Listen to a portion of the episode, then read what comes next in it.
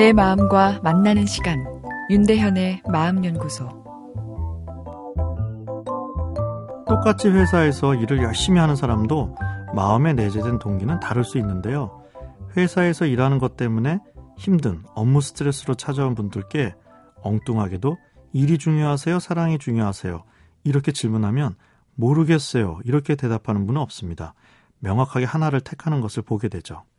좀 쉬어야겠어요. 일 때문에 너무 힘들어요.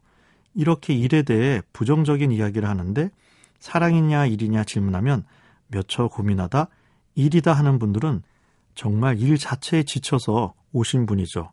힘들다고 하지만 자신이 얼마나 많은 일을 했는지 자세하게 설명하는 경우가 많죠.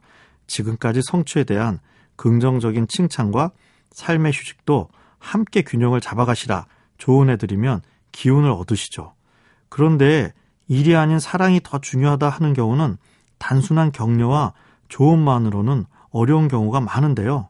다시 힘을 내어 열심히 회사 생활을 하여도 본질적으로 가지고 있는 타인에게 사랑받고 싶은 욕구를 다 채울 수 없기 때문이죠.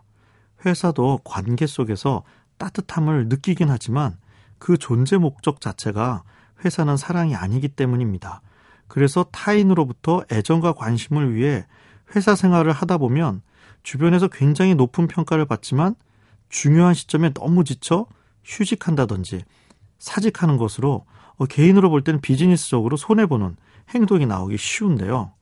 어제 방송에서 소개해드린 사연의 주인공도 노력해서 인정받았지만 밀려오는 만성 피로 때문에 휴직을 하고 휴식을 취하고 있는데 당황스럽게 쉼은 오지 않고 과거 부모 때문에 섭섭했던 일이 떠오르며 서러운 감정이 밀려오고 친구를 만나도 자기에게 집중하지 않으면 서운한 감정이 밀려와 더 힘들다. 이렇게 호소한 사연이었는데요. 내가 회사에서 투자한 감성 에너지에 대비해 회사 관계로부터 얻는 감성적 보상이 부족하기 때문에 감성 시스템의 배터리가 방전되는 소진 증후군이 찾아온 것이죠. 회사의 주된 보상은 금전적 보상과 승진 같은 사회적 인정이죠. 감성적 보상도 있긴 하지만 그것이 주된 보상이 아닌 것이죠. 그런데 내 무의식이 사랑, 즉 감정적인 보상에 더 목말라 있으면 회사 내의 인정만으로는 한계에 부딪히게 됩니다. 사연 주신 분도 회사에서 명확하게 일 잘하고 유능한 것으로 인정받고 있는데 소진증후군이 찾아온 것이죠.